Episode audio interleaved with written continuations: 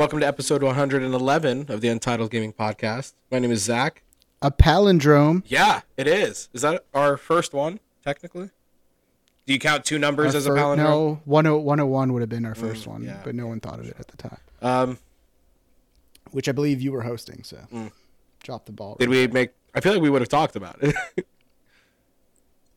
That might have been the one that was like our uh like our three or three year anniversary that you guys forgot about. totally I forgot about that. we never even properly celebrated that.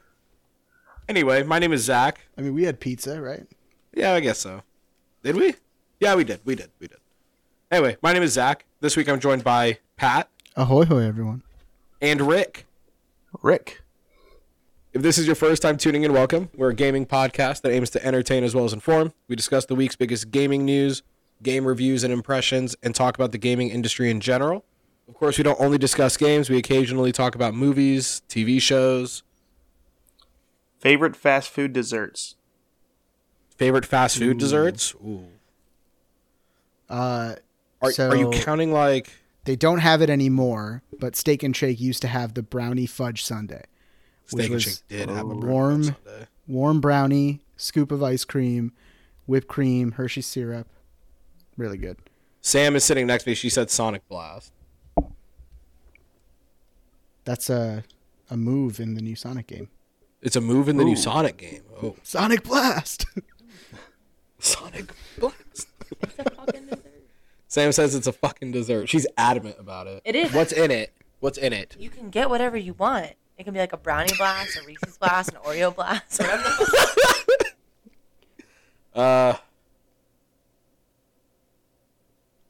I, I kind of want to be like super generic and just go for like a McFlurry or something. it's totally you. I knew you would say that. Yeah, it's delicious. What's wrong with that? I'm gonna go with a reliable ice cream machine, and I'm gonna say the Arby's Jamocha Shake. Mm. It's got Jamocha in it. That's I I don't go to Arby's, generic. so it's just like What are you above Arby's now? What is wrong with you? Like I would understand Pat. They have the 'cause meat They are sack. the meats. Yeah. cool. Moving on. uh, so this week we will be discussing uh, the game awards. But first, what have you been playing? Uh, Rick, let's start with you. But from last podcast, I think I was like almost finished with the Forgotten City. Well, I finished it and I got like two more endings, so I'm Nice. calling it on that game. Um, I've been playing a little bit of Witcher 3 Wild Hunt. I bought that for the uh, fourth time. Um, I feel like you're X- perpetually playing Witcher 3 at this point. I've never beaten it, and Is I'm it- always starting over. Is it not on Game Pass anymore? It is, no, it's not. Isn't it? No. Really? I don't. No. I was about to say, why would you buy it again if it's on? Yeah, but obviously it's not on Game Pass. Yeah, Game of the Year edition. Game of the Year edition uh, was like ten bucks, so I bought that. Okay. Um, I've been playing some Hellblade just to test out the uh, cloud streaming uh, that Xbox offers now, just so I don't have to like load up my smaller internal hard drive uh, with a bunch of games. So I just tested out with Hellblade, and I'm about to beat Hellblade. So I'm just gonna wait and beat it in February. I don't think I'll be able to get a lot of achievements in February since I have a kid, but that's one of the ones I will get. Uh, what else? I tried to play Space Warlord Organ Trading Simulator. Um, I didn't get that far. It's a pretty basic game. Um, is this because I posted? I'm like, this game exists and it's on Game Pass. Yep. Um, of course, Halo Infinite multiplayer. Been playing a lot of that, uh, both ranked and unranked matches, and actually like leveling up a bit because now it's like, oh sweet, you played a game you didn't contribute shit and you died all the time. Here's what you would have gotten if you would have won. It's like I don't care. Like, I'm enjoying it. It's been quite a lot of fun. Uh, I also bought Death's Door. Um, it finally went on sale on Xbox, so um, yeah, definitely did not have to pay full game. price, but honestly, so far it's been a lot of fun. Robbed at the Game Awards. We'll get And to that. last but not least, I'm not very proud of this one, but I am flexing my dad like card really hard right now. Like, what are you doing? Lawn mowing simulator. Oh my god. That's actually pretty popular. Holy shit. Like it's one of those things where I'll like put a YouTube, you know, video on my phone and I'll just sit there for like like each lawn takes about a half hour. I think I've done like 10 lawns. Like I'm spending a lot of fucking time on this game. Of course I'm not now that I I Exactly.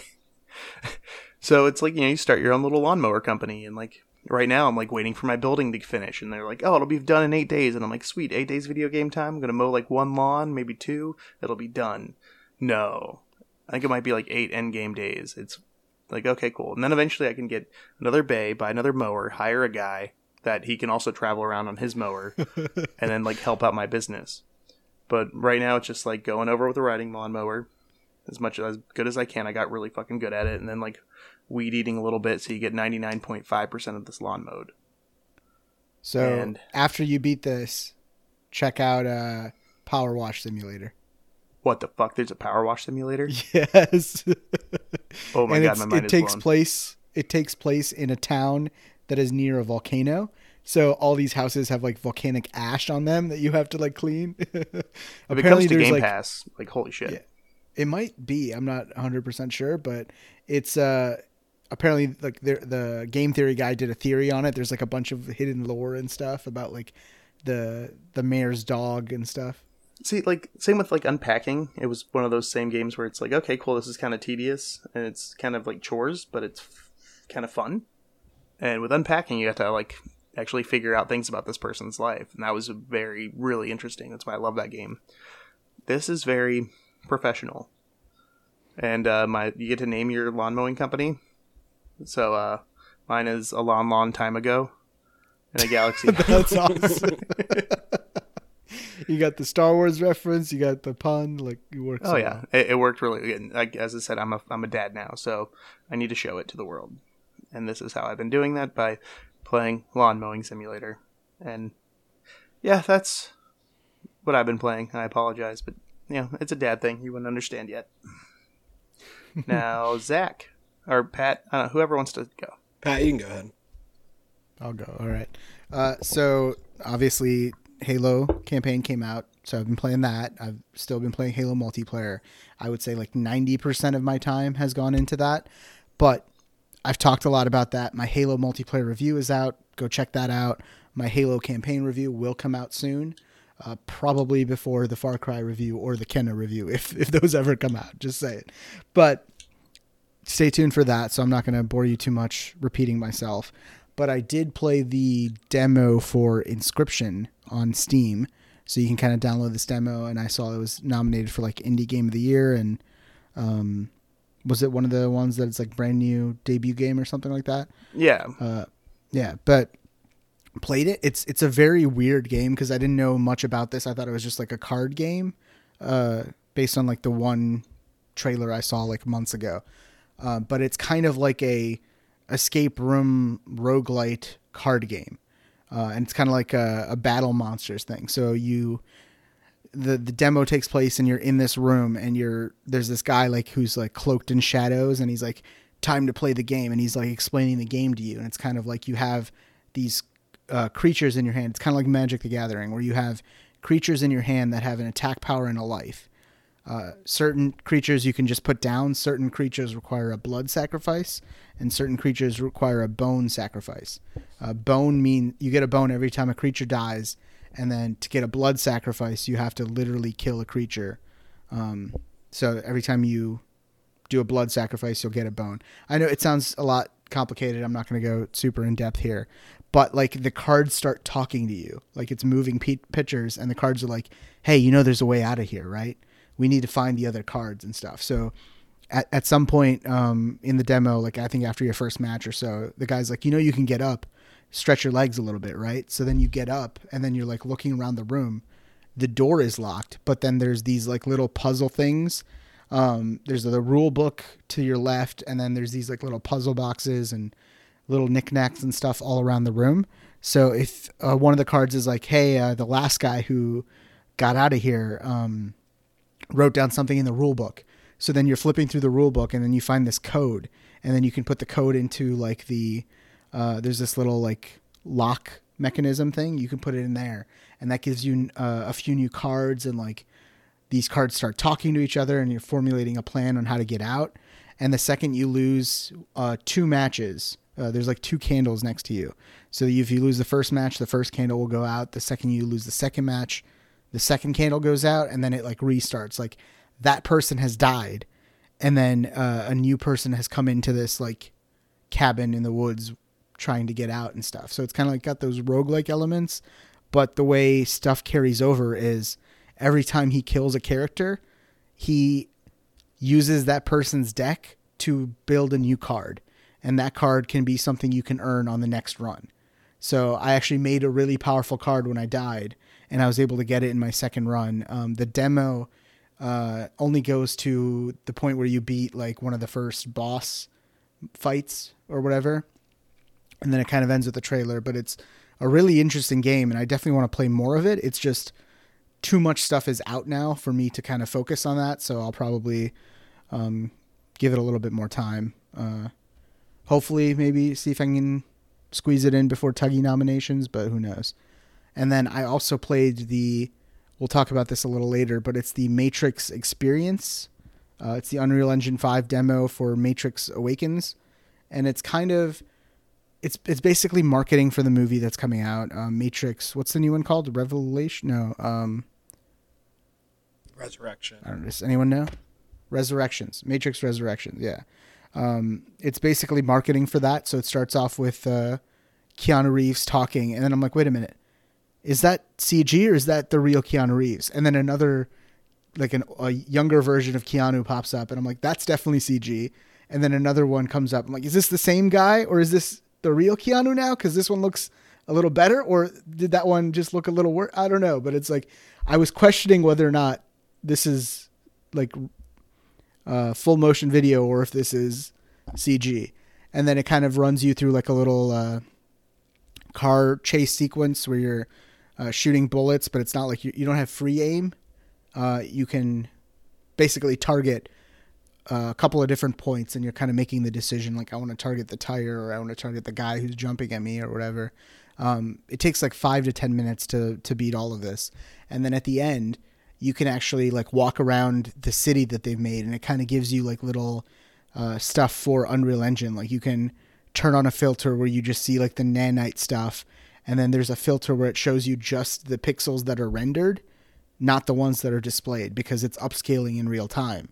So it's kind of like really freaky where you can change that and it's like okay everything looks blurry and then you turn like the the upscaling on and it's like okay now everything looks like it's 4k and stuff so um, it's like 30 gigs i don't know if that's worth like 10 minutes to you guys but I found it interesting, and uh, I mean, if you're a Matrix fan, you'll probably really enjoy it. But yeah, it's it's free and on Xbox and PS5, so check it out if you like Matrix. But besides Halo, that's kind of all I've been playing.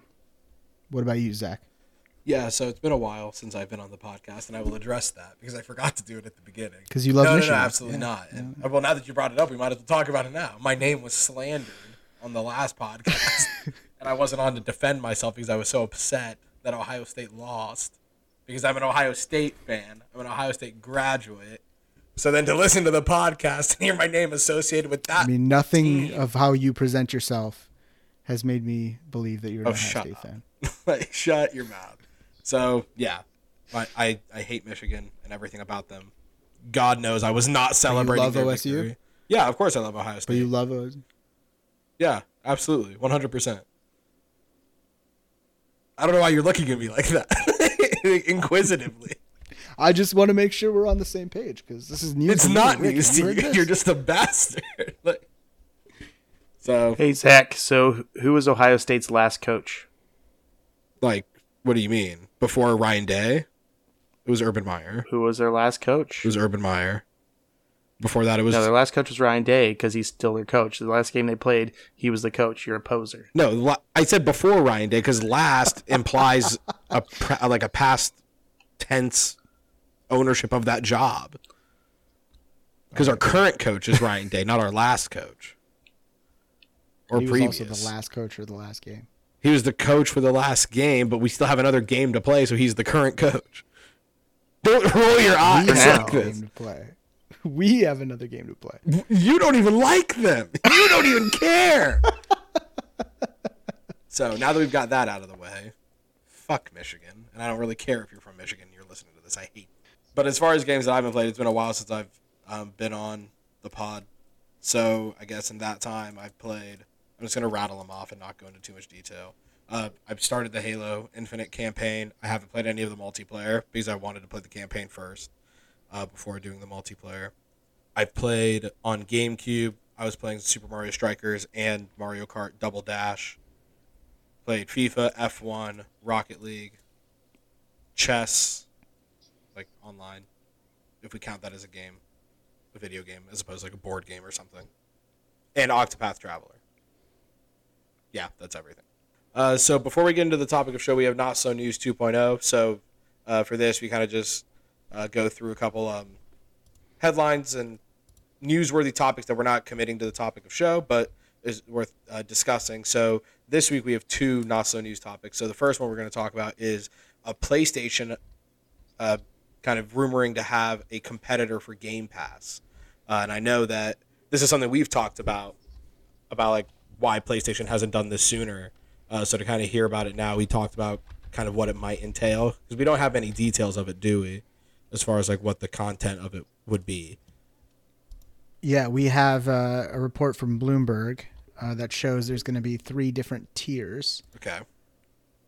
All right. So, uh, yeah, according to uh, Bloomberg's Jason Schreier, who's known to, you know, be a credible source in the gaming news space, uh, there is PlayStation is working on their own streaming service to compete to compete with Game Pass called Project Spartacus, and it's going to have basically three different tiers. So right now they have PlayStation Plus, and then they have their own streaming service, which is PlayStation Now. So right now, if you subscribe to PlayStation Plus, you get the monthly free games, just like games with gold. Um, and then if you subscribe to PlayStation Now, you you have the ability to uh, download. I think it's PS4, uh, and then PS2, certain PS2 games. Um, I, I think PS3 is uh, it's they haven't figured that you can stream PS3 games. You can't download them because they have they don't have backwards compatibility on the the PS4 or the PS5. So that's that's the thing people have found like the the biggest issue with with uh, PlayStation now is that you know on Xbox Game Pass a lot of these 360 games you're able you're just able to download and play and uh, if you have the old disc you can put it in and uh, it'll read it and then you can download the digital version and even with that you don't have to rebuy the old game. Uh, with PlayStation Now, you have to subscribe to PlayStation Now and then you're streaming the game from PlayStation Serve, so you're not running it locally. So there is a, quite a bit of lag for some of these games, and it's not like the best experience, at least for the PlayStation 3 ones. Um, yeah, right now um, it is kind of limited, but the rumor here is that they're going to do Spartacus, which is kind of basically combining the two uh, subscription services. So the first tier um, is going to maintain the current PlayStation Plus benefits. So you'll be able to play online, you'll get free games every month, all of that. Uh, the second tier will uh, offer a large category of PS4 and eventually PS5 games, um, which I think is like their PlayStation collection kind of now, right? Because if you have a PS5, you get like 20, 20, 30 games from PS4 that you can just download and play. And then uh, the final tier is going to be adding uh, extended demos, game streaming, and a classic library of PS1, PS2, PS3, and uh, PSP games. Um, so you'll be able to play those either on PlayStation 4 or PlayStation 5. Where it kind of gets muddy is we don't know if this is going to be running locally or if this is still going to be streaming. So, what are you guys' thoughts? Do you guys think PlayStation has figured out the cell processing with the PS3 and backwards compatibility of the PlayStation 1 and everything? Or do you think it's just going to be their PlayStation Now just rebranded? I think library wise, if they can figure this out and the licensing issues, there's a huge library of PS1, PS2, PS3 games that they can pull from and then put on there. And that's just going to be a huge thing because, like, that's the, like, obviously PlayStation was around much longer than Xbox. So they have a lot more games to kind of like pull from. But what they need to kind of figure out is yeah, get it running locally and then also like the FPS boost and the resolution boost that Microsoft has been doing cuz that is like you can play New Vegas 4K 60 FPS now on the PS or on the Xbox uh, Series X.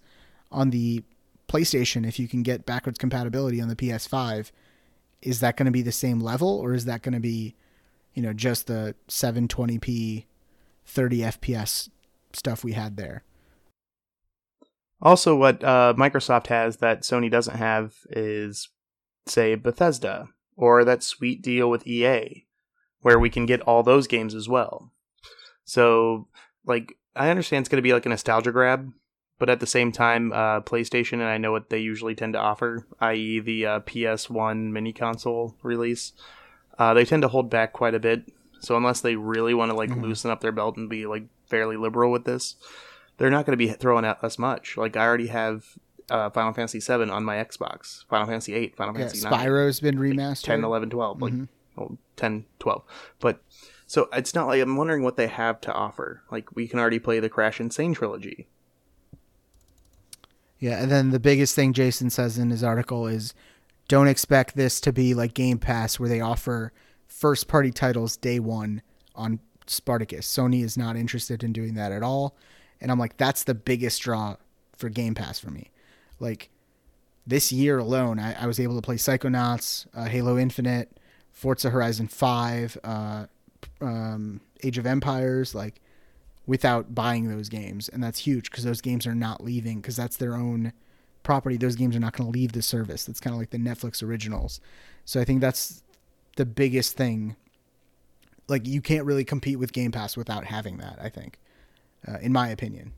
Uh, also, Jason says it is coming spring of 2022, which is a lot sooner than I would have thought for them.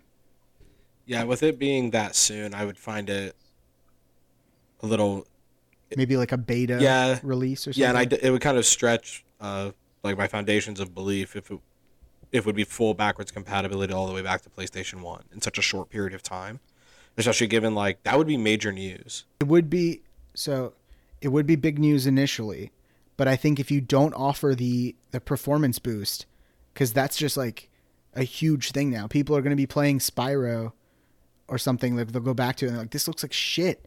Like I remember this looking better. Yeah. No, yeah, absolutely. I think I think there's a couple things that would would, would obviously draw back, and a lack of a performance boost is one, and then what you said about the first party games is another. So that like if you if they had those things, then that's that's massive news. If you if you're offering both of those things, that's huge news. And then if that is in the works, you would have expected to hear about it sooner. Uh, and it, and to Rick's point, it is a nostalgia grab. It, should they go all the way back to the PlayStation One, but that only takes you so far. Kind of more or less to the point of not being able to play first party games day and date of launch for free. Like that's such a huge thing because you're not looking at just the current library that they offer, but then it's constantly expanding Yeah. every time a new and it's game comes out. To the And price. So we, we, we've Game talked Pass about we talk about being the best value in gaming. Right, If This just adds another $100 a year plus you got to Yeah. buy new games for $70. right. I don't know. Exactly. It's just like, why would I do that? Because the nostalgia factor for me isn't enough. I would rather go and like buy a PlayStation 2 console used somewhere because those aren't super expensive, I don't think. And then just buy a used older game and just play it that way if I really want to play the game that badly, as opposed to subscribing to a service that doesn't even get me new games. So like that, like, like you're right, absolutely. It's it's the ability to get new first party games that totally drives Game Pass, and then everything else that comes with it is just like an awesome bonus to have with it, to have that expansive library. So So, and then on top of that, you get like the performance boost and stuff like that, which is great because then it makes you want to go back and play older games because I know it's going to look yeah, the way Like, it should. Assassin's Creed One is now 4K 60 on the Series X. Right, that's crazy. that's insane because if like my memory of going back and playing Assassin's Creed One, is like, yeah, those graphics are all right, not great, but to be 4K 60, like that's insane. Yeah. So um, I don't know if if this if let's say everything in here is true and it's running locally and all of that stuff, uh, depending on the price, let's say it is a hundred dollars a year. Um, it's probably gonna be more than that. Let's say 150 a year for the third tier, and then 50 a year for this just the first tier, which is basically PlayStation Plus. Out of that, where would you guys would you stay with what you have now, like PlayStation Plus, or would you think about subscribing to that higher tier? For me, it all depend on like what games they offer on that highest tier. Like, I can't really think of any like OG PS1 game that I really like hasn't been either remade or remastered, isn't available on like PC or Xbox. Um, so if they're able to like surprise me and pull out a few, then I would be tempted.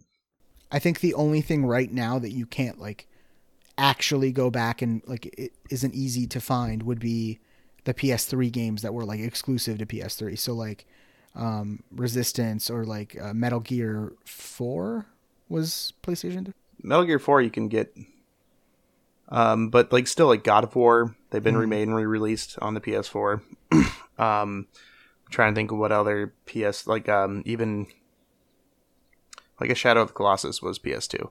Um, yeah, I'm just can't really think of too many, especially like Last of Us.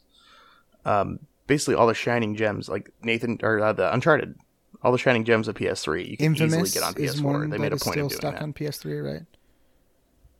I say they're gonna throw Yeah, in it wasn't Infamous, but I don't. I never played it, so I could care less. Yeah, I played Infamous One a lot. I thought Infamous One was great, um, yeah. but I mean, there are better games to play than Infamous, to be perfectly honest. There are people that are like super nostalgia for the PS1 and PS2, so I could definitely see this selling if it is well. I just don't see this having the legs of like Game Pass if you know there's no performance boost and there's no day one first party titles. That's the, it's just such a huge draw for me. So, but yeah, we'll kind of see. You know, obviously Game Pass is kind of changing the way we consume games. So, you know, th- this is actually good news because if if they're forced to make a Game Pass competitor, there's there's a chance one day we'll have a subscription with Sony first party titles, and that That'd be amazing. that. Yeah. I'm kind of surprised that mainly because I feel like we've talked about it so much and how much we talk about Game Pass that it took this long for this to kind of come to fruition. Because we talked about how like the competition should breed this kind of like movement, and it's just kind of surprising that it took this long to, for this step to even like come out in a news cycle. Well, you know, Sony is a huge ship, and it takes a while to turn that ship. Yeah, and but they also have the resources, I think they're- so it's like they're reacting. They're reacting to Game Pass, but Game Pass has evolved so much even since it was released with the FPS boost, with cloud streaming and everything. So, um, you know, with one subscription, I get games on PC and PlayStation or on PC and Xbox. If this subscription doesn't include PC, that's also another huge thing. PC Game Pass.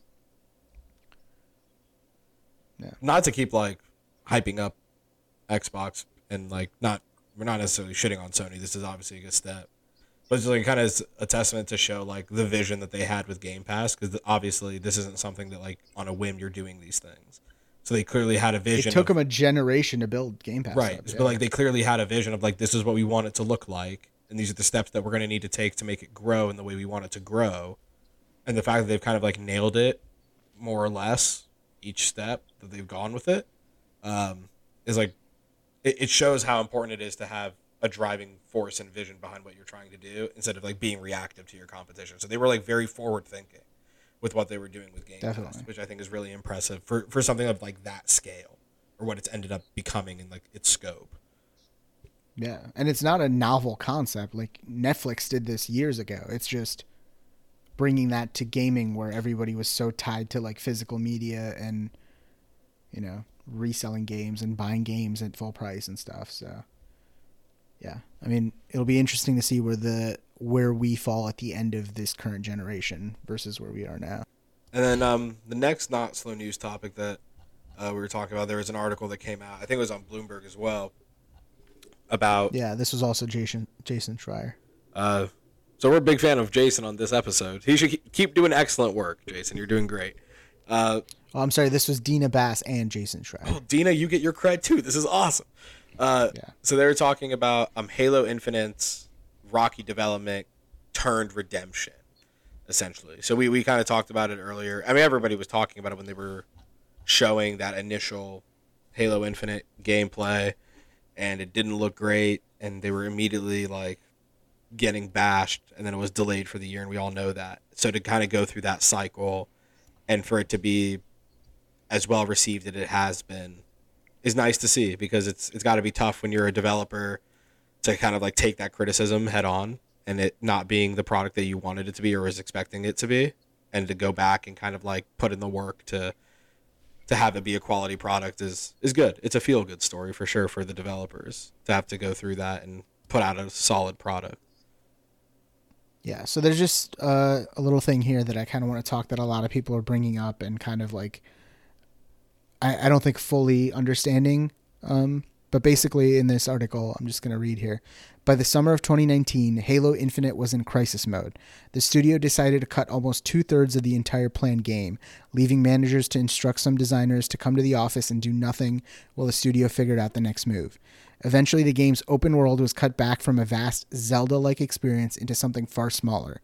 It soon became clear on soon became it soon became clear to some on the team that even with the compromises, getting Halo Infinite into decent shape by the following fall would be impossible.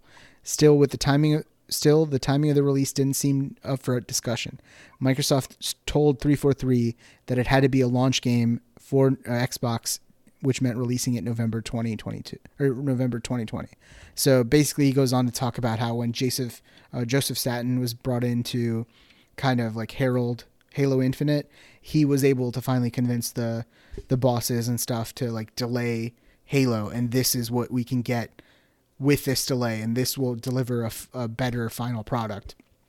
And it just goes to show you like that was huge. Mm-hmm. Like them, like Halo was gonna be the launch title, and because they delayed it almost for a whole year, they didn't have any big games for the Xbox Series X. They were relying on you know backwards compatible games that yeah they look better, but they were still old games. So huge step. Props to you know 343 and Microsoft for delaying that, taking like having the balls to do that when you know other games like Cyberpunk and stuff haven't.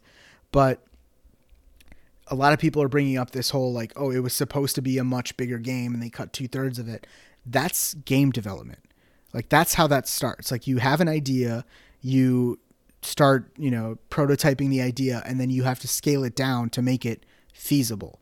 So, you know, just because we haven't heard this publicly from other games, this is how so many games start off. Like if you if you look at like uh game developer conference uh discussion panels and stuff like that, it's it's always about like starting off with this huge ambitious idea and then scaling it back to make it work on current hardware. So, it's not it's not something that's like holy shit halo was gonna be so much huge and stuff. Like it's it's just that's how game development works so. Yeah. I don't think there's even necess- what they left with.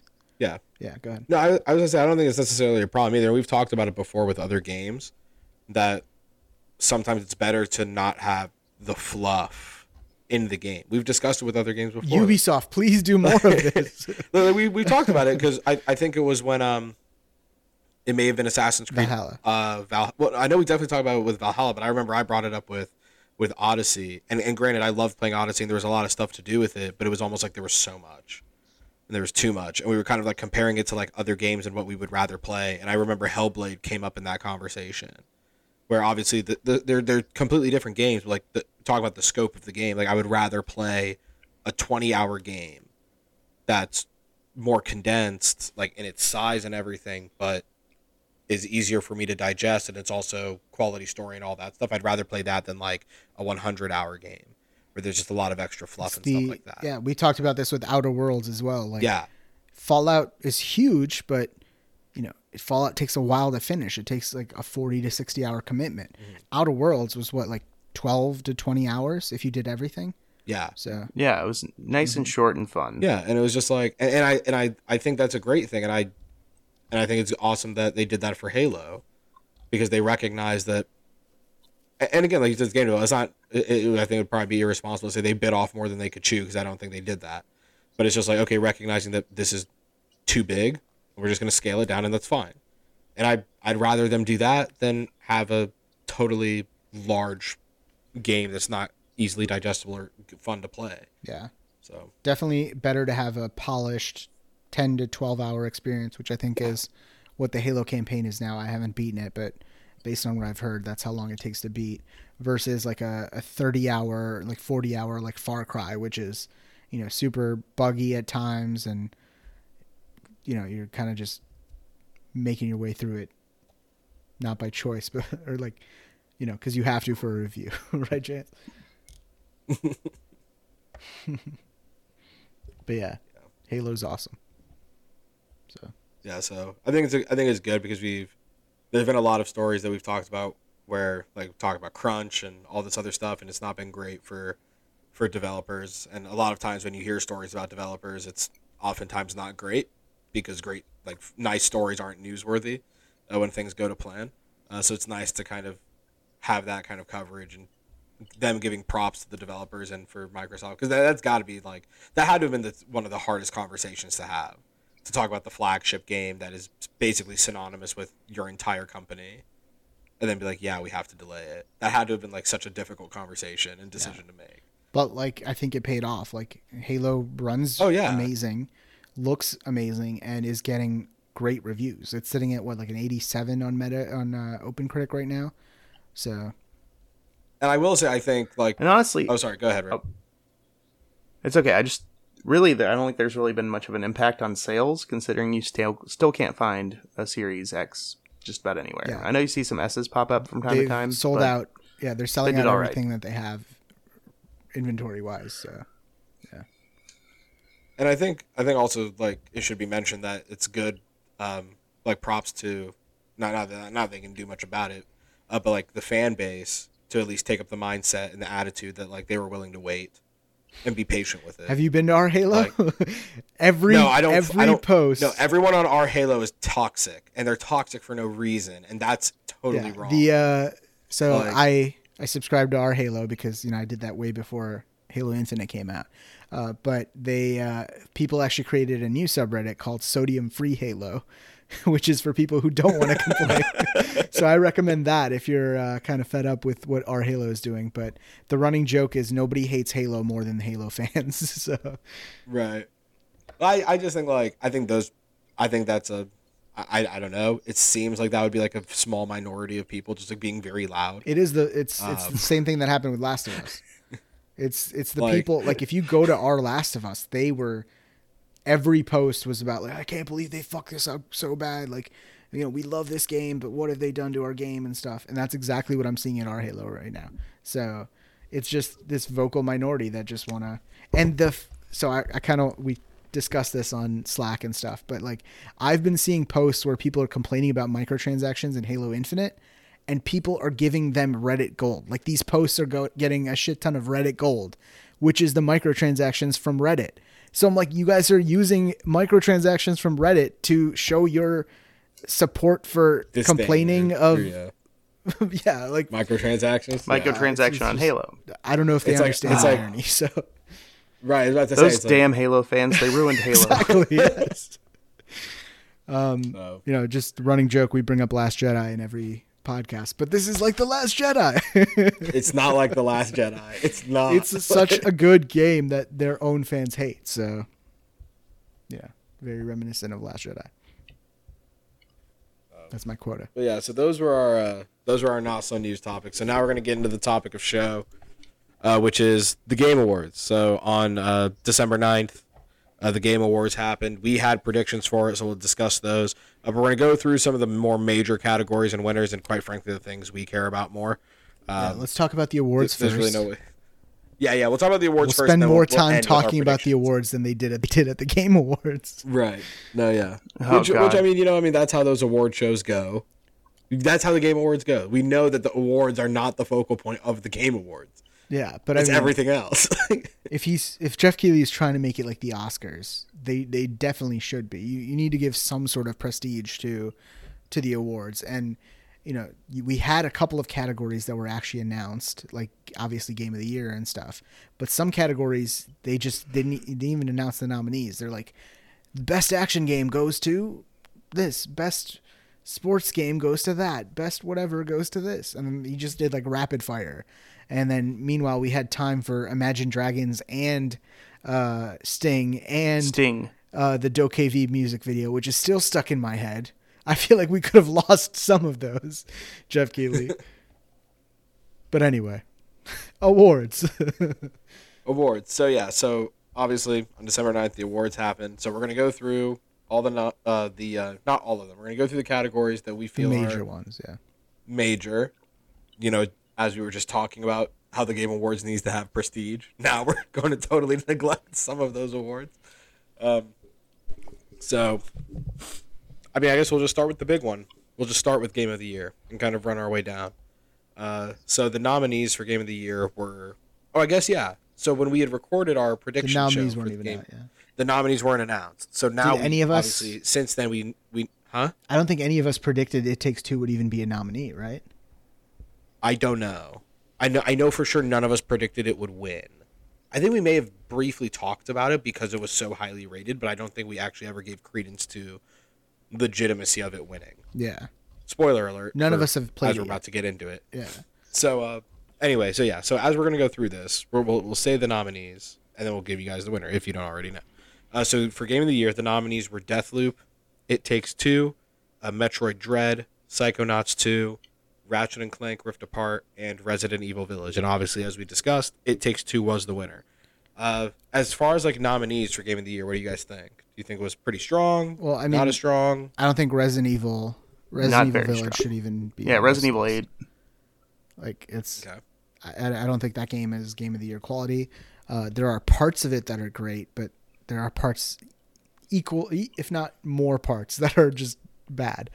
But uh, I, I honestly thought Deathloop was going to take it because the the praise it got, like the the popularity and the fact that it was like a PlayStation exclusive, kind of, you know, that's a that's kind of a factor in in terms of game of the year. I feel like for a couple years running now.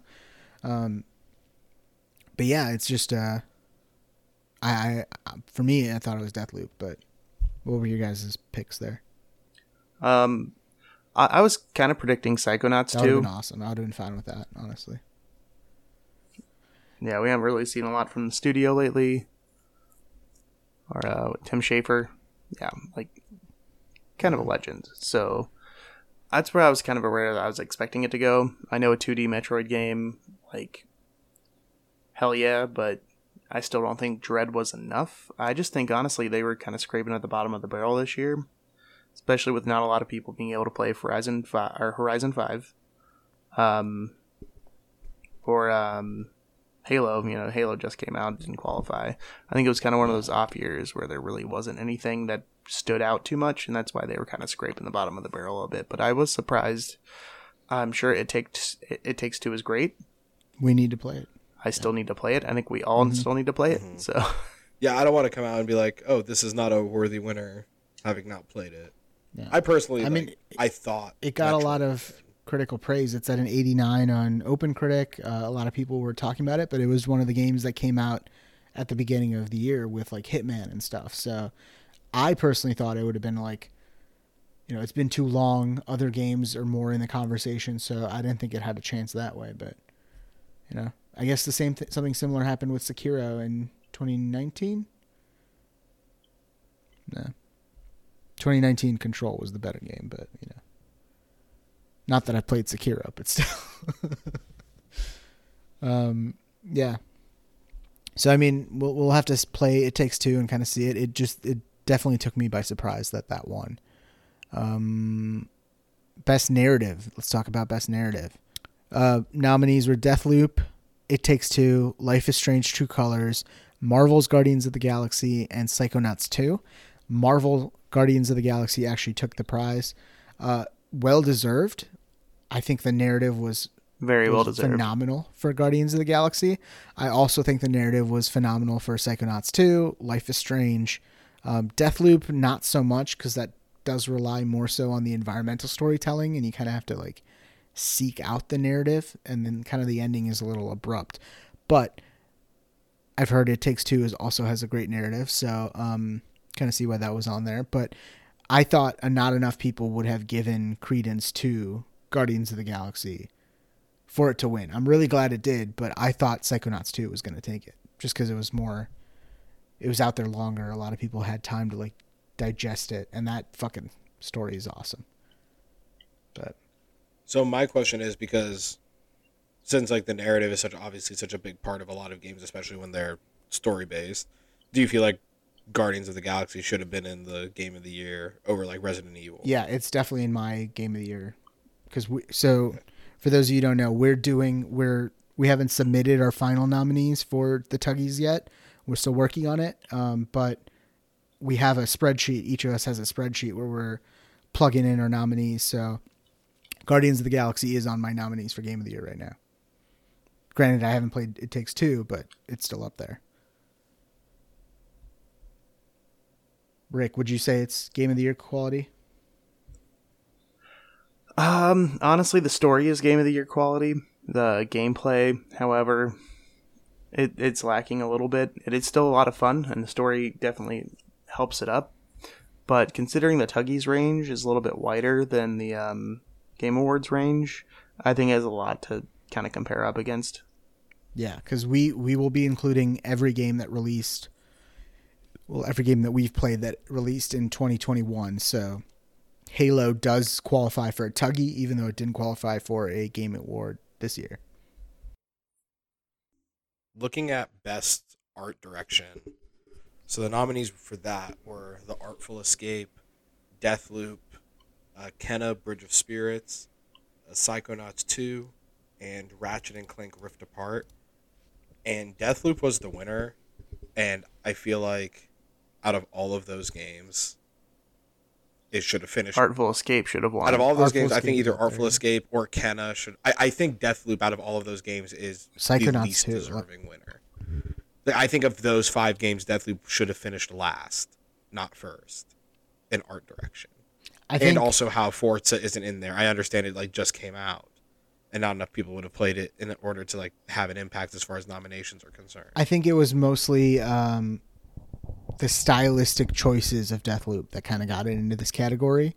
It has that like 1970s like wacky um, old school vibe throughout the entire game, and they do such a good job of like going through it because you have like the the technology that that that seems like it fits into that world, the mystical powers that seem that to fit into that world, like the outfits of people and like the crazy. Uh, they have the cutscenes, which are like the um, graphic novel like those grindhouse yeah, movies. exactly. So I think thing. that's what people are, are thinking of when they think of like art direction, not just the graphics of Deathloop. Uh, so I, I don't think it. I don't think it's out of the realm of possibility that it was in this category. It's just, yeah, for me, when I think of art direction, like the wacky worlds and designs of the Artful Escape, and you know, Kena just being so beautiful to the little goobers, and like it's a Pixar movie basically. Pixar movie, yeah. Yeah, and then I mean, even like even like Psychonauts. Psychonauts too. It's such like a weird and whack. Like that's Yeah, even the- and weirder. Like the weird stuff in like that Tim Schafer comes up with going into people's brains and like you know you're And I think- fearing the dentist, so like everything is like. A and I think that's what yeah, makes teeth for me covered. like for me I thought Psychonauts would win. Yeah. Because I think the hardest thing that they're having to do for that game is you're trying to materialize something that is abstract and not concrete. Mhm. That when you're talking about like playing a game in like the environment of someone's mind, there's no like proper way to establish consciousness that way or to establish like the environment that way. You're you're having to make it up and kind of create that environment on your own and through your own perception, which I think that's the most impressive. That's the most difficult thing to do. yeah. And so I- I, was like, I was sitting there. I thought that would win out of those five. Yeah. Either that or Artful Escape. I had it between those two. Even though like Kena is obviously beautiful, Ratchet's obviously beautiful. I thought just based on the difficulty of the environment they were trying to create, that Psychonauts would win. it's just there's a hundred different outlets voting on this, and I'm sure each of them has their own interpretation of what what should be qualifying to get into this category. Um, it kind of makes me think for this year's Tuggies, we should come up with descriptions for each of our categories just to make sure we're on the same page. Yeah, absolutely. Because like what what, I what agree. you think of as art direction might be different from what I think of as art direction. Mm-hmm. So So we'll kind of like mull that over and then, you know, I don't know if we want to do a, a podcast on where we're discussing that or if we just want to release it as like a, a document or something, but we'll kind of come up with that. But I think that's definitely going to be helpful to make sure we're on the same page. Best game direction. Rick, you want to take this one? I will weigh in on this one. So, Best Game Direction. Um, the nominees were Ratchet and Clank: A Rift Apart, Psychonauts 2, Returnal, It Takes Two, and Deathloop. And of course, the winner there was uh, Deathloop. which again i was something i was surprised with. When i when i think of deathloop i think of gameplay. I think of like world design and stuff like that.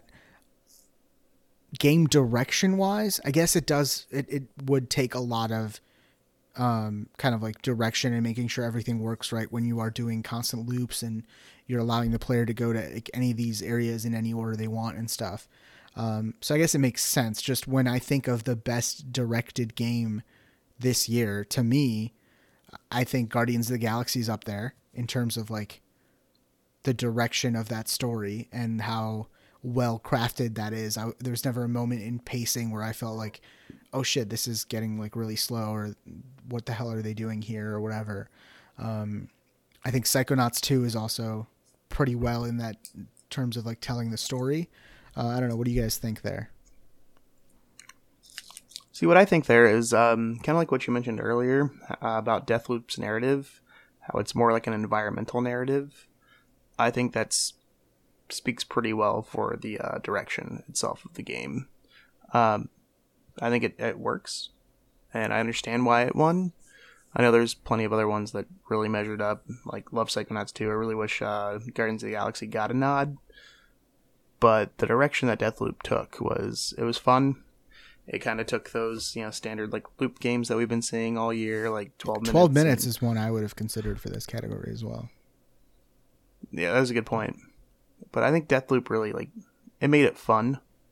And i, I think it worked. Like i think there were some options that should have been up there as well but i'm not disappointed that deathloop won. Yeah, I mean, Deathloop definitely definitely deserves uh, awards. Um, I just think, based on all the nominees and stuff, like Psychonauts, uh, fucking Death's Door, like there's a lot of games that were just completely snubbed that I think deserve recognition that didn't get it. So that's kind of my whole thing here. i was so pissed that death's door didn't get like the proper recognition Um, most anticipated game, we had Elden Ring, God of War, Ragnarok, uh, Horizon Forbidden West, the sequel to Legend of Zelda: The Breath, Br- Legend of Zelda: Breath of the Wild, and Starfield. So, I mean, I had Elden Ring won, and I had no doubts that Elden Ring would win because that fan base is so rabid that they, I could totally see every every chat, every of these events.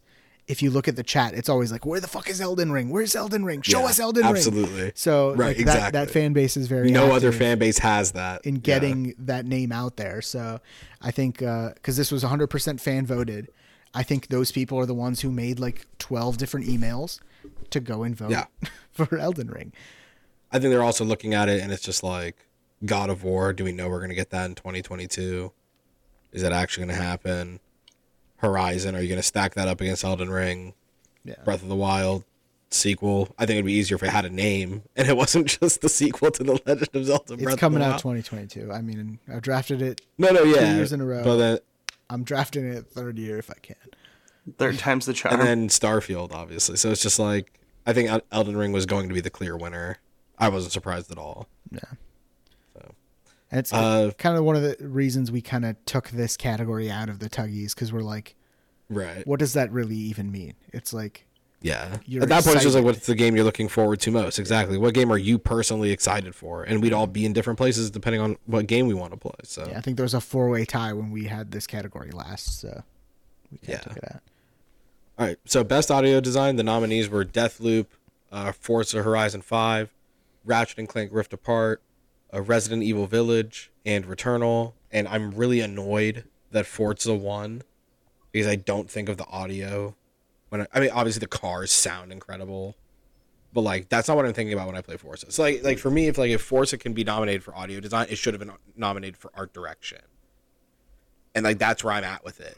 And then even in those games, for me personally, I would say Returnal had awesome audio design. The environment that's changing. You have like the rain patter that like you're all that stuff, and then you have the different creatures and the environment that's changing and the sounds that you get from that. Um, it's different from like score and musical soundtrack, but like you take the the music that comes into the audio design as well, and the way they pace it, depending on where you are in your run and stuff like that. So for me, I thought Returnal should have won based on those five. Personally. Yeah, I agree. When I look back at Returnal, granted I didn't beat it or you know, get super far into that game. But what I remember besides like the art direction and the visuals is the sound design. Like the rain when you're getting out of your ship and you can feel it because of the DualSense plus the 3D Mm-hmm. audio and stuff. Like I used headphones when playing that game because it just made that experience that much better. Um yeah, I mean I I don't remember much in terms of audio design for Resident Evil Village or Ratchet and Clank Rift Apart. I have not played enough of Deathloop to, or I've not played enough of Forza to comment on that. But um, like Deathloop, like like with Forza the like with Forza like the structure of like the or the sound of the destruction is really crisp. The sound of the engines of the cars is really nice. Like, but like to make those sounds crisp and clean is not difficult in the scope of the game because it's those are pretty standard sound. An engine sound, destruction of the environment is pretty standard in games now. So like that's that's kind of all I could think of as far as audio design that would make it like kind of stand out is just like the sound of the engines and the cars and stuff like that, which obviously are great, but yeah. I thought there were better games from an audio perspective. Um, with Deathloop, when I think of audio design, I feel like it was a very clever use of audio design because um, I played on PlayStation Five. I know, uh, Rick, you were you were you using an Xbox controller on PC or how did you? Okay. I was. with the PlayStation 5 control because it has the speaker. Uh, it's what they did was they had uh, when you didn't have your uh, walkie-talkie, Julianna's talking to you through the the game, like the speakers in the game, like the the broadcast system. That was in your headphones in the game, or like through your TV. Um, technically, it was through my uh, surround sound. When she is talking to you, when you have your walkie-talkie, the audio comes through the speakers, and I don't normally I'm like this is all very gimmicky. I don't like the speaker of the the the controller and everything, but it worked well because it's like this feels like I'm actually talking to somebody on the walkie-talkie. So I think that was a smart use of audio design, and I think not a lot of games think of stuff like that. So oh god, much better than um. the baby crying, Death yeah, Stranding. God, Oh That my was just annoying. god. yeah, Could you turn that off? yeah, you could. I that's the first thing I did. Um, I never did just just to punish myself. That game was a punishment. But it was so good. So, best score and musical soundtrack nominees were The Artful Escape, Cyberpunk 2077, Deathloop, Marvel's Guardian of the Galaxy, and NieR Replicant version. I'm not saying the whole number, or do I have to? oh, you're fine. No. So, um, NieR Replicant one. I know Which Pat before even these things were nominated when he was playing Death's Door was raving about the music Yeah, in Death's because again, Door. two people because made like two people made Death's Door. What the guy who did like the the combat and the programming or whatever also did the music, and I'm like, how is this possible? Because the like you sound like you're a fucking composer or whatever. So yeah, it was just like it's probably why it worked so well because he's designing the combat and everything so he knows exactly what it's supposed to feel like from like a musical's perspective so he can balance it really well. maybe maybe, but yeah, like I know. You know, Rick is gonna play Death's Door before the the Tuggy nomination. Zach, even if you don't, go listen to the the soundtrack for Death's Door. Oh, oh, I've watched um like YouTube videos of like people playing it and stuff like that. That that like makes you want to run through a brick wall. Like I'm I am ready to go. Like so Okay. I, I don't know if that expression was meant for it to be good or bad. So, no, that's a good thing. That's a good thing. I'm like Jack, I'm like hyped up. I'm like Let, let's do this thing. Like so obviously the music was really good in that. I did enjoy the music in uh, Artful Escape. That game is like so reliant on the music. Uh, obviously, Oh my god, it was very fun musically. And like you can interact with like basically like play music as you're just walking around. Yeah. Like that was and the, the uh, the folk music songs in there too. Like at the beginning when you're playing them, like holy shit, is this? Can I download this? but uh, Guardians of the Galaxy obviously has great music, uh, both the original and the the licensed music in there. Uh, Cyberpunk qualifies for this year because it came out December of last year, kind of like Halo did this year. So it's it's kind of one of those weird that it's like technically it's a last year game, but it's this year's Game Awards. I think Cyberpunk won for music last year for the Tuggies, correct? I can't remember. I'm pretty sure it did because the music in Cyberpunk is great. Um, but yeah, I mean, I could definitely see all of the like. I granted I haven't played NieR Replicant version, whatever, but I think Death Door should have been on this list. And I don't know if it's just not enough people played it or if Nier is really that good, but yeah. Best indie game. Moving on. Uh, best indie game, we had 12 Minutes, Death's Door, Inscryption, Kena Bridge of Spirits, and Loop Hero. Uh, Devolver really coming in hard. They had uh, Loop Hero, Inscryption, and Death's Door. So three out of the five nominees there. Uh, the winner was Kena Bridge of Spirits, which I was flabbergasted because that game's good, but it's not like like Death's Door is amazing. So I didn't think Kena was going to win, personally. I think Kena was better than 12 minutes. I haven't played Death's Door or Inscryption or Loop Hero. But from what everyone said about Death's Door, like I think like just speaking just from Kena's perspective, the story is the story's good. It's it's very nice and it's wholesome. It's sweet. The gameplay is decent. The gameplay is solid. Combat is minimalistic. It's it's simplistic and there's nothing wrong with that. Uh, but it didn't uh, yield itself to a lot of variety in what you could do. Uh, they kind of made up for that by with the variety of the enemies that you fought. Um, but it, it it was a good game. It, it was a good game. I really liked it. I really enjoyed it. I didn't think it was going to win best indie game. it did win best debut game, which I think that it deserves. Like this yeah, is the that's first I'm, game I'm you're totally making. okay with that. Yeah, Yeah, it's it's a very good first attempt at a game, and I'm really excited to see what else the studio does because they're clearly talented. But you can kind of see it's tough for me too because effort. the the focus point of the game was so cinematic. Again, nothing wrong with that. yeah, uh, but but a large portion of the game was spent in those cinematic moments, and I think that it almost like kind of detracts from, or it, for me personally, it would kind of put you at a disadvantage in something when I can compare it to a different game who's presenting it everything is in gameplay, basically. yeah. So uh, Rick, do you feel Forgotten City should have been on this list? I was hoping Forgotten City would be mentioned at some point. I know it's been like kicking around for a while since it's was like a, what a It was Skyrim, a Skyrim mod, mod, but this is their but the f- official game, so they added a lot to make this like a, a standalone release. and the Game Awards just kind of was like, well, Yeah. fuck you. I think Like, the issue with that is Forgotten City definitely it. it hit mm-hmm. hard. It was really good. Not enough Yeah. people played it.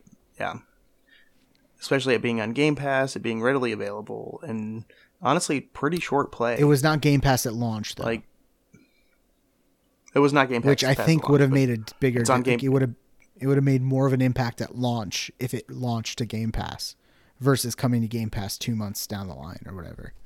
So, I don't know. Uh, Twelve minutes, I think. I, like I enjoyed that game. I know people have some problems with it.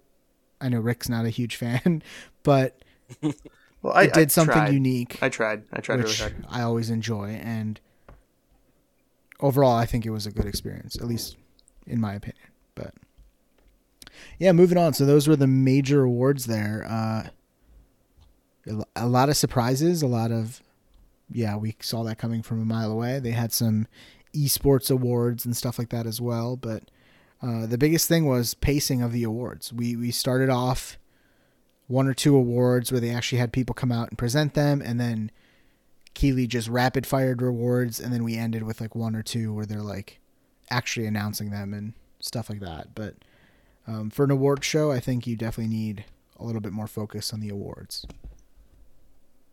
But And it seemed like it got really rushed there at the end too. Like you can tell, like he was kind of forcing people. It's like, okay, cool, talk, tell your spiel. We're running low on time. again, we did not need three music performances, uh, Keighley. So maybe take time out of that next time. But uh, moving on to the actual announcements, uh, a lot of people watch the Game Awards specifically for the announcements, and it kind of does have a history of big announcements. Like 2019, we had the announcement of Hellblade 2 and the Xbox Series X. Like that was the first time they showed the console, they talked about it, all of that, um, pre-pandemic. So, yeah, it's it's definitely kind of like a mini E3 at this point, right? Yeah. All in one night. Yeah. So Zach, you want to kind of go through these?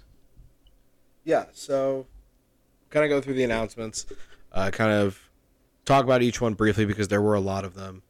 Uh, so the first one we're going to start with is a Star Wars Eclipse. So Quantic Dream, who are largely responsible and were known for uh, Detroit Become Human, uh, are working on a new Star Wars game titled Star Wars Eclipse.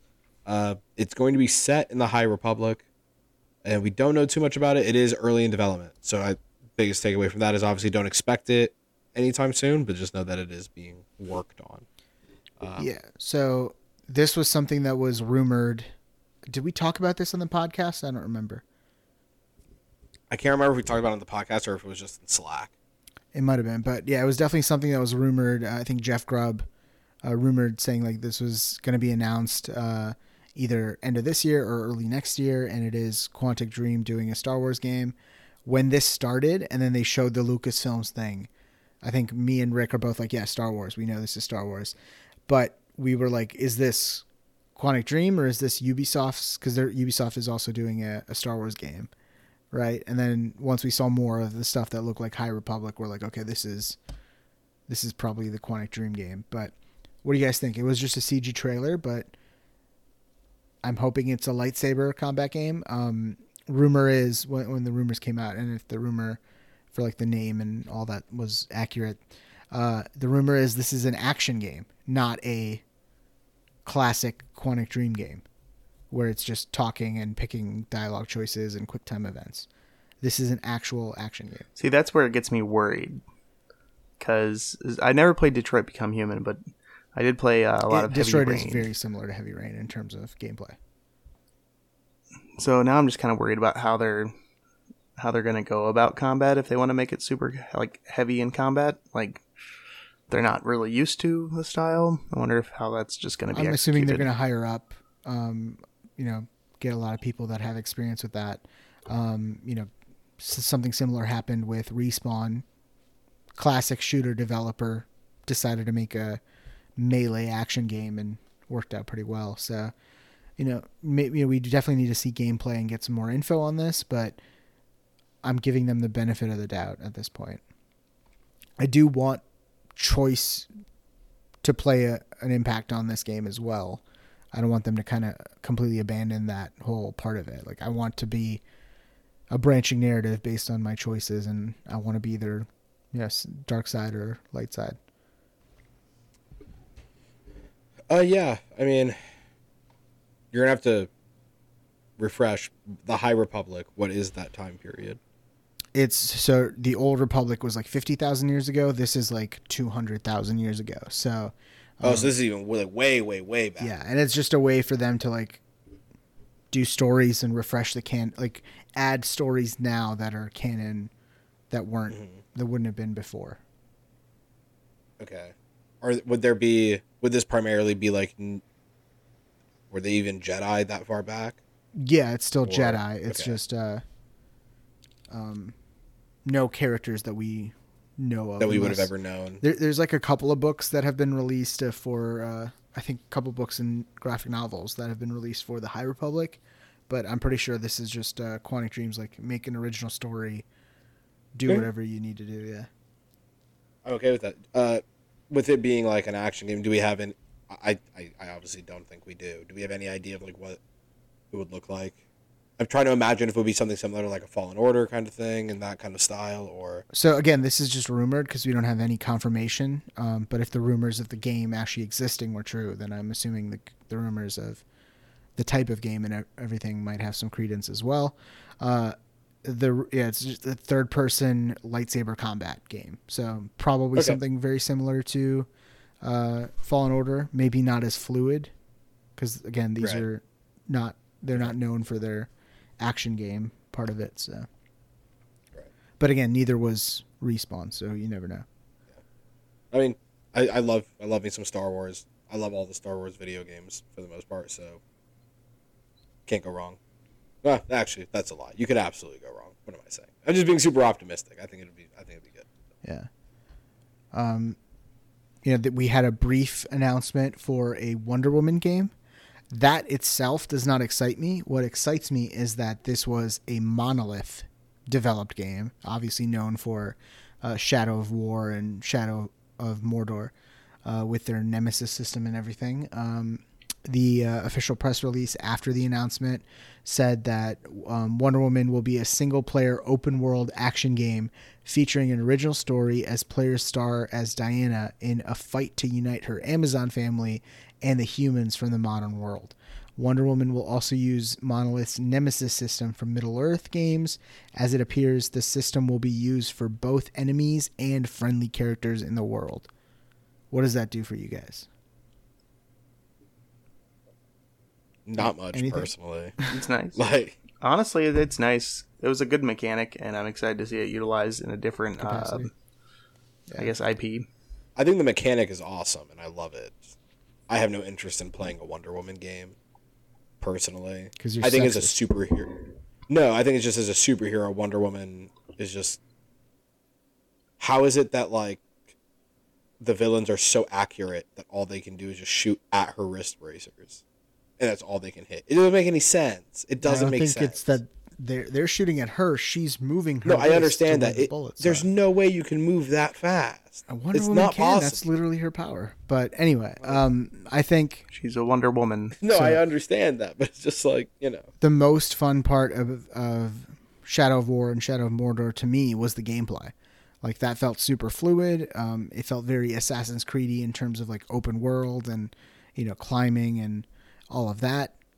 Taking over bases. Exactly. So um, bringing that to a Wonder Woman game, I think they have the gameplay down. She she probably will fight very similar to how Talion fought in uh, the Shadow game. So I'm excited for that. Um, you know, Wonder Woman, they have the IP recognition now. I know Lord of the Rings is technically IP recognition as well, but Wonder Woman is pretty popular as a character these days. So, um, you know, using some unknown character from the Lord of the Rings world as opposed to using Wonder Woman, I think that's going to give him a little bit more uh, popularity, I guess. So, hopefully, this game does Yeah. does pretty well. And then, Um, I want to I want to introduce this one just because it was funny yeah, go the way it was introduced to me. So, I was I was coaching during the game awards, so I didn't get to like watch it live. So then when I go back and look at my phone and look at Slack, the first message I see that pops up there is Pat screaming my name. He's like Zach, Alan Wake two.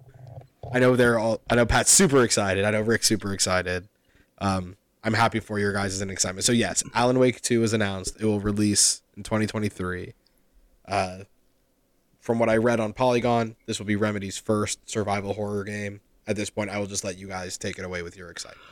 Yeah, go ahead. Their first survival horror game terrifies me because there's a lot of like implements of survival horror that I experienced in like Control and the original Alan, Alan Wake, where like maybe I was a little in over my head, and I kind of was like, okay, cool. Uh, survival game instincts like went in, and I was like, okay, cool. Just run to the next checkpoint. Like, don't fucking die. So I'm really excited to see what happens when they try to make it like that.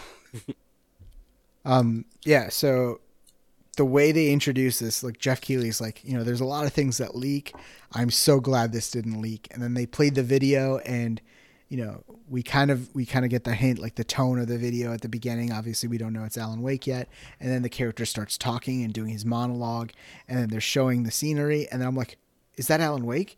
And then I'm like, "That's fucking Bright Falls. This is Alan Wake." So like, it was just a buildup of like me realizing what's going on, and then them finally confirming it, and then Alan Wake popped up, and not only that, 2023 popped up.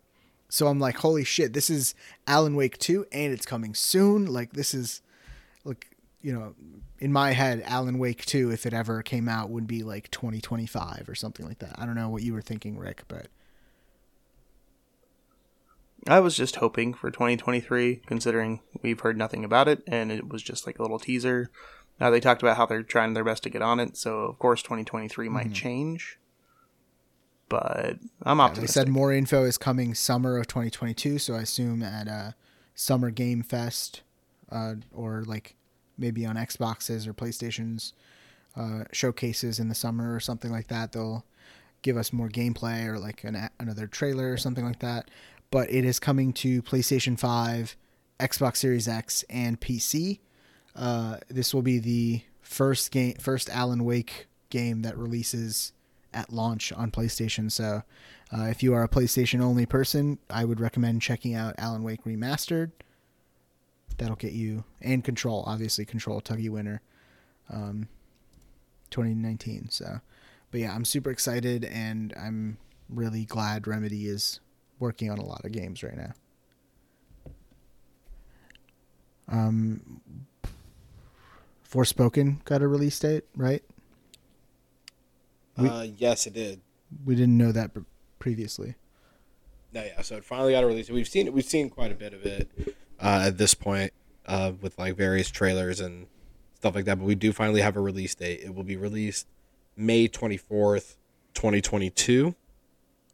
Which yeah, good time. Do you think that it. will get delayed? Like, No, because it took them so long to actually announce the date, and I feel like this would have been sooner, but they probably pushed it back like- based on competition in early spring. So I think that's definitely a good time for them. Mm-hmm. Uh, Hellblade Two, the Sa- Senua Saga Hellblade Two, is the name Yeah, reversed so now. this is- so the name was actually announced as uh, Senua Saga Hellblade Two when it was first announced in 2019. was it okay? I feel like we've always talked about it as Hellblade. Does that mean the first game was Senua's Sacrifice? No, the first game was Hellblade? Hellblade colon Senua's Sacrifice. I, I don't like that it's flipped. Yeah. I don't like that I didn't know it was flipped and it's been flipped for two years and I've just not gotten comfortable with it. like, I think had I been aware of this two years ago and had just been calling it the way it should have been called, I would have been comfortable with it now. But now I don't like it. I feel like Hellblade is such a generic name. They probably want to emphasize the character of Senua a little bit more, so they flipped it. But no, that makes sense. I, I don't think it's bad. It's just like but no, yeah, this was not. weird Uh. Zach has cinematic trailer on here. This was actual gameplay. Um, but yeah, it, it was weird. it was very the way the way it was presented was like yeah. yeah. It was, it was a vertical. I mean, I have the word gameplay in there, but it was like it was almost like a They it didn't have looked any like a cinematic on- trailer. Yeah, Yeah, like, but what, what did you guys think of this? Like when we were watching this, like it was so. it's scary. It's scary. like I went I went and watched the uh, 4K uh, like standalone version because obviously we we're streaming it. It's compressed on YouTube and stuff. But yeah, it looks phenomenal using Unreal Engine 5 and yeah, I can't wait to play this game. I love hearing the voices again. It brought me back to when I first played Hellblade. I was like, "Oh, this is so creepy." Yeah. I love it. I'm so excited, and it's weird for me because like my other friends who also know that I don't like playing like, I I guess it would be like that kind of game that is like, not it's not horror, but like that like you know like however we would would describe it it. psychological horror. like like it's a psych okay yeah like a psychological horror so i my friends who have not played hellblade i showed them like the trailer for hellblade 2 and they were like you're going to play this game. And i'm like yes i'm going to play this game. And they were like this is not like you at all. I'm like you should see the first game. Like you should play the first one of this. They're like this is the second one? I'm like yeah. So like Yeah, when we were it's, it's watching weird this for me like to be excited about it but i'm so excited for it when we were watching this live and like you know they were showing gameplay i'm like holy fuck if this is 2022 like xbox wins next year. And then like right. no date was actually announced. So i don't know. I'm not very confident this is 2022 probably 2023 but i'm glad that we finally got gameplay and it looks really good. Uh, I was showing Sam, and she was like, "Is that a real person?" yeah. And I was like, "No, it's like that is that is the game." Like, she's like, "That's crazy." Like it looks so sharp, it looks so clean, and they have all this time still. They're gonna polish it more and everything. yeah um, we are running a little long here so let's kind of go through some of these uh, really quickly uh, so there's a new trailer for halo the tv series on paramount plus Um, yeah, we already knew the casting details before. This is first. It looks like they are putting some budget behind this. So, I mean, I'm gonna watch it. It's a Halo show, but you know, it's it's also a video game turned into a movie or a TV show. So I don't know how well it will do in terms of translating that. Um, Elden Ring got a new trailer, but not not anything super new. I think. Uh, Sonic Frontiers, open world, Breath of the Wildish Zelda game or Sonic game. What do you guys? Sonic what do you game. guys think of this? I, I think it honestly that it'd be fun. Uh, like if it was on Game Pass or like ten dollars, I might check it out. Yeah, Chance really likes Sonic, right? But hopefully, with the movie coming out, like they they, they will get some profit off of it, and maybe it'll review review really well. Yeah. So I'll have to see what happens. Uh, Arc Raiders, uh, new game from. Where's the studio? Do you not have that on here? Oh, Embark Uh, Studios. I'm trying to remember. Yeah, Arc Raiders. Yeah, because it was like a collaboration of a bunch of like creators of other things. And their new studio. Um, Embark Studios. It's a uh, free to play third person person versus environment shooter.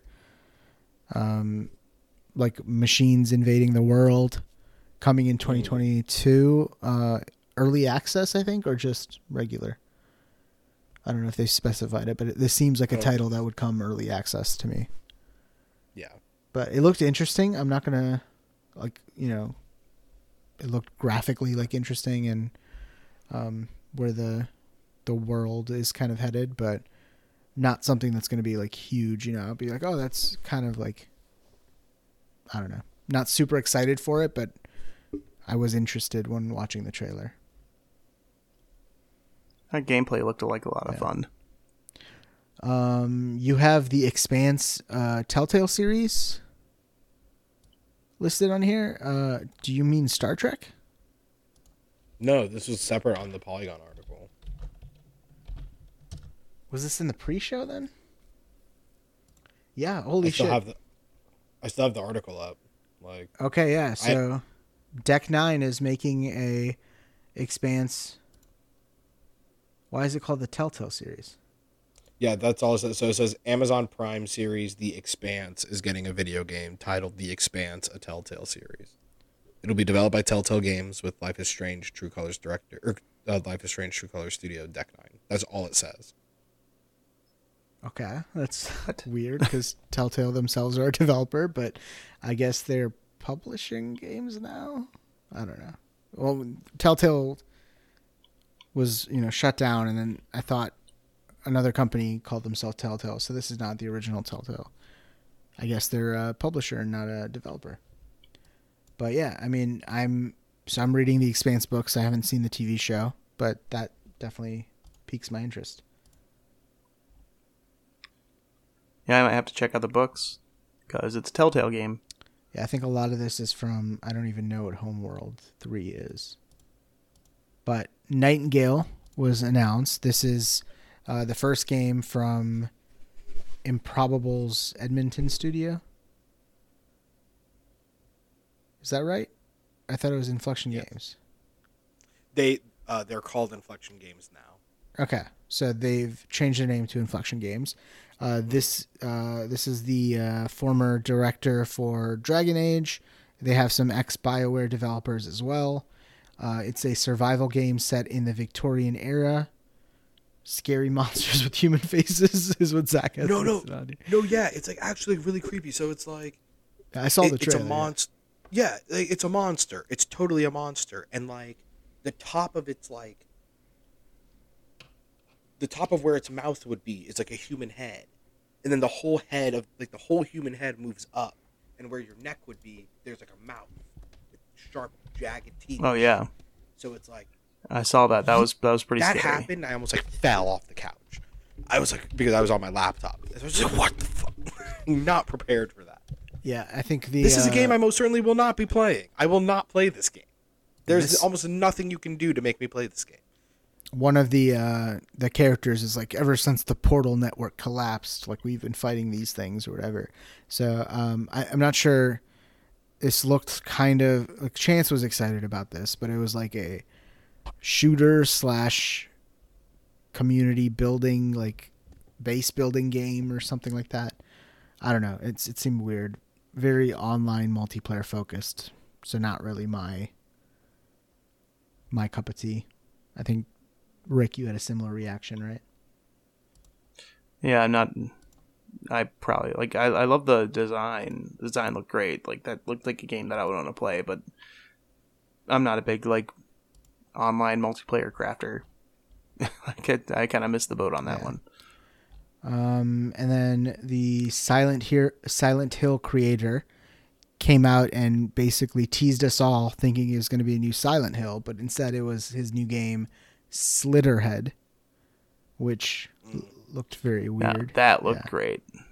Yeah, I read the description of it on the Polygon article, and I was like, I'm not gonna put this in here. It's scary. Yeah, we finally got gameplay for Suicide Squad um, from Rocksteady. Uh, we knew it was a third-person shooter, but we had never like actually seen it. Now we know it is like a third-person co-op shooter. It seems like a, a big emphasis on like big battlefields where you are like traversing. Like we saw, uh, what's his face, the boomerang guy can teleport. Harley has her like kind of almost grapple shot swinging thing. Um, but yeah, I mean, what what are your thoughts on that, Rick? As a Rocksteady fan.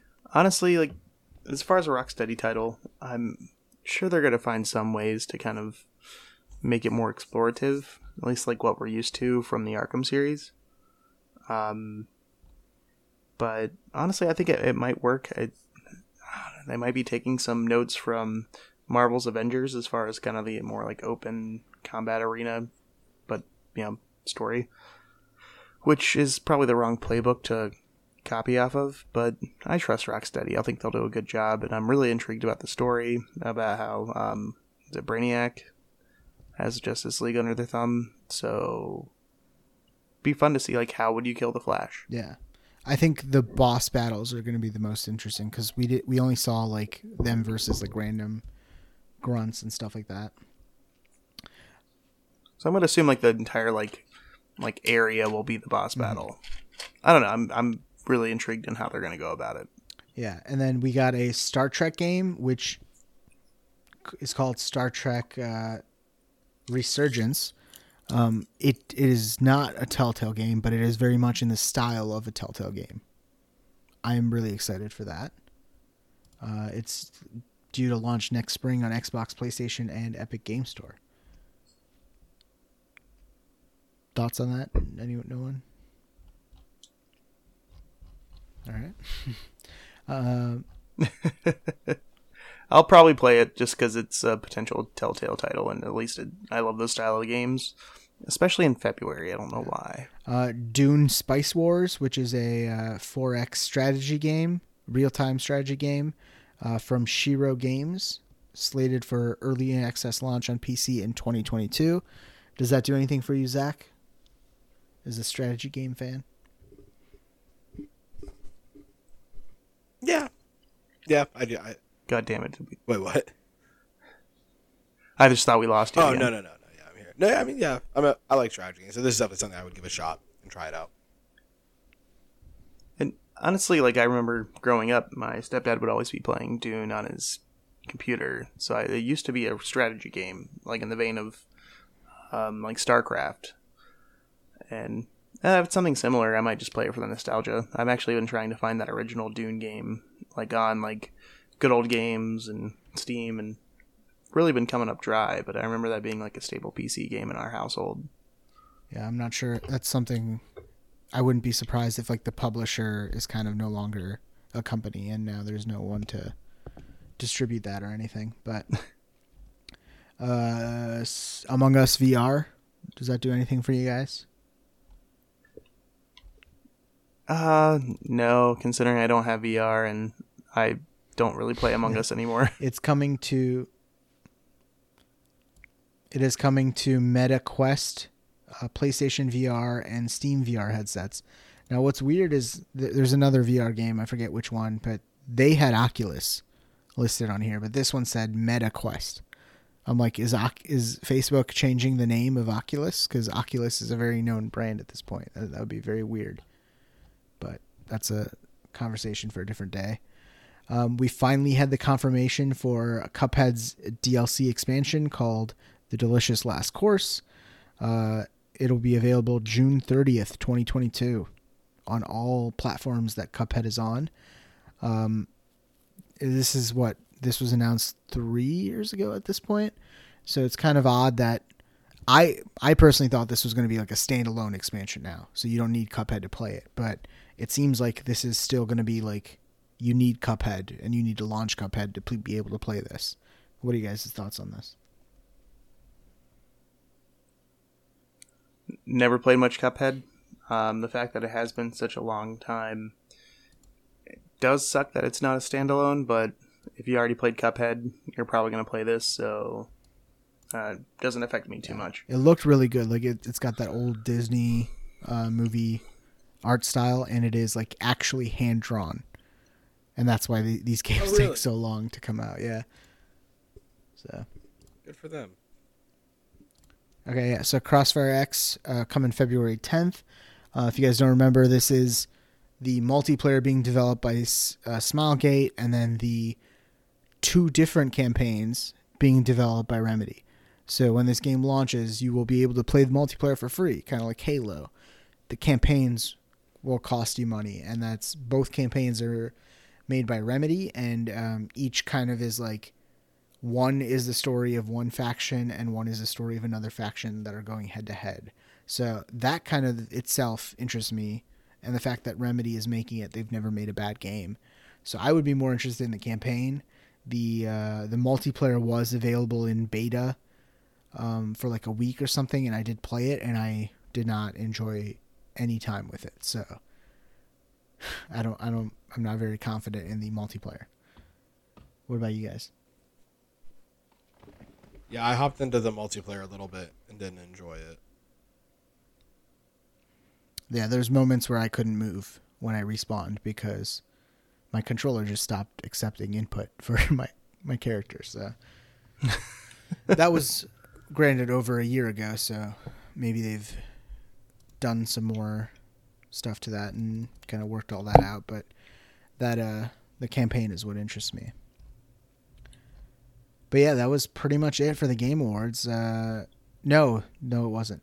Um we did get we did get a new trailer for Somerville, uh, which was announced. Oh yeah, that one yeah, with the dog. which was announced back at uh, the Game Awards, or not not the Game Awards, the uh, Xbox E3, Xbox E3 press conference. This is coming to Game Pass day and date. Uh, looks very good. I'm really excited. A lot of like the beginning of it, I'm like, this is just concept art. Like this is beautiful concept art that they've made into a game. so I'm pretty excited for that. Um, we also got gameplay for uh, Plague Tale uh, Requiem. Requiem. What were you guys' thoughts on that? Honestly, I need to play more of uh, Plague Tale Innocence. Um, kind of been slacking on that, but it looks, it looks really good. I, think haven't this is played any of Plague Tale. I think I have it downloaded though.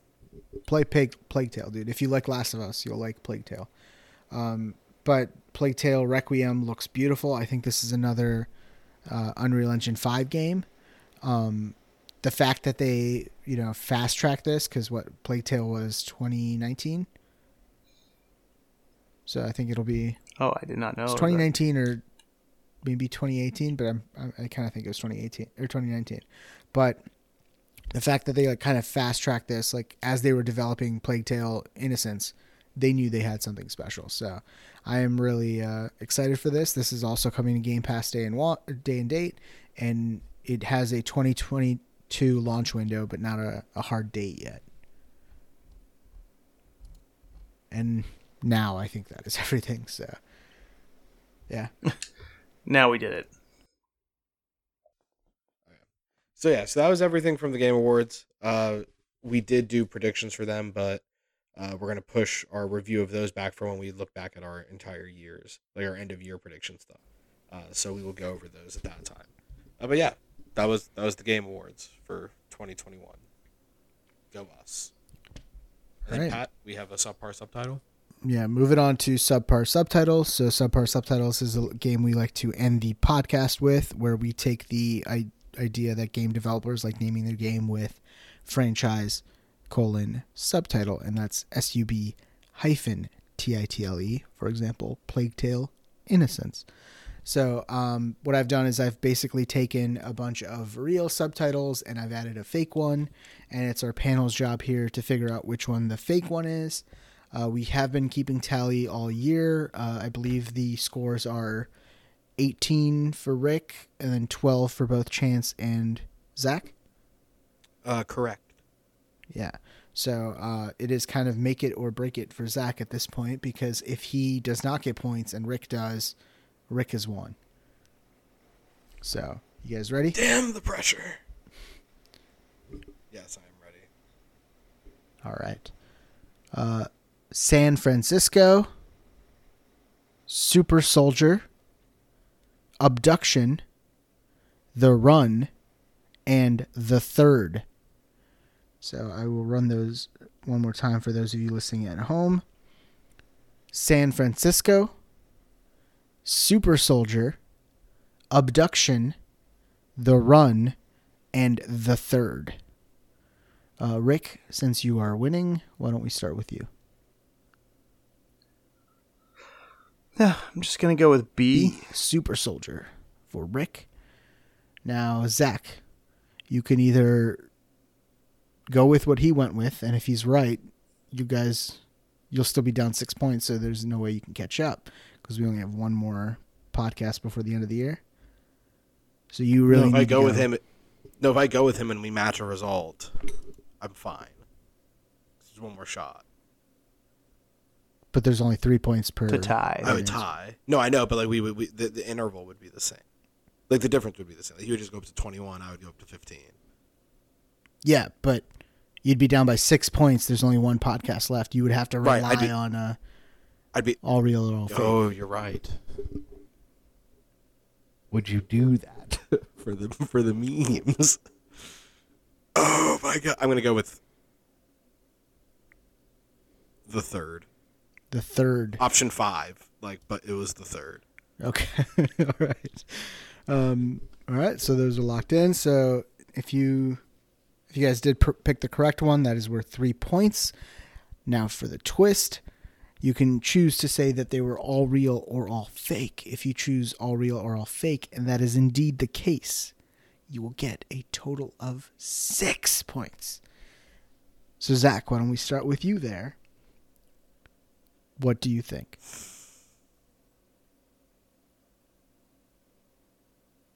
I don't know. I feel like I have to just go. I feel like I just have to go all real and just say fuck it.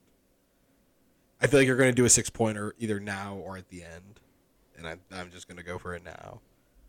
All right. 'Cause I don't I'll- think you're going to do an all fake one, so I'm just going to go with all real and hope. Zach is going for all real. Rick, what about you? Funny enough, I'm also going with all Damn real, especially since I know the third is an actual subtitle for Saints Row. All right, all real. Uh, time for the answers now. So we have Driver San Francisco, real game. Captain America Super Soldier, real game. It's one of the license games that they had for Marvel back in Phase One.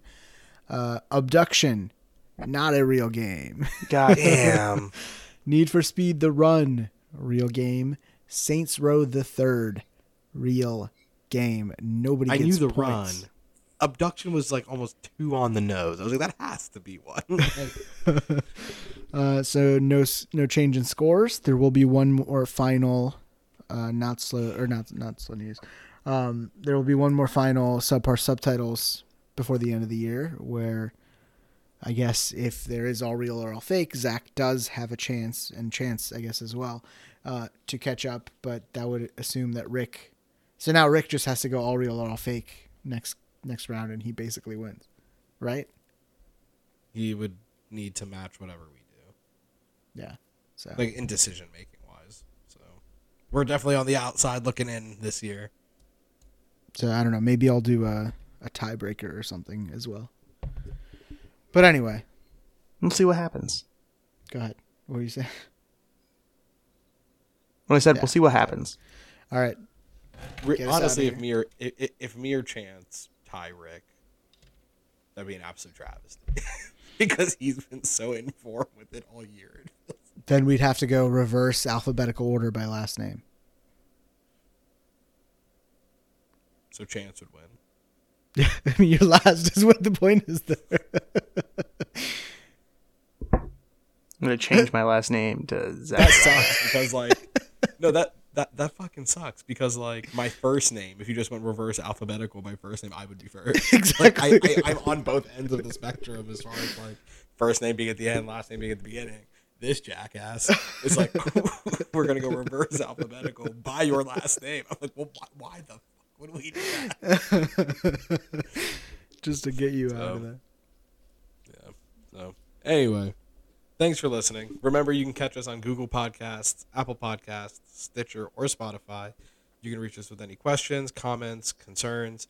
Uh, talk about what you thought about the Game Awards uh, at the Untitled Gaming Podcast at gmail.com. And don't forget to follow us on all of our social media. We're on Twitter at TugPod, on Instagram at TUG underscore POD, on Reddit at r slash TugPod, and on Facebook, or I guess it's Meta now, at the Untitled Gaming Podcast. Still Facebook. Also check out. Is it still Facebook? All right, cool, whatever.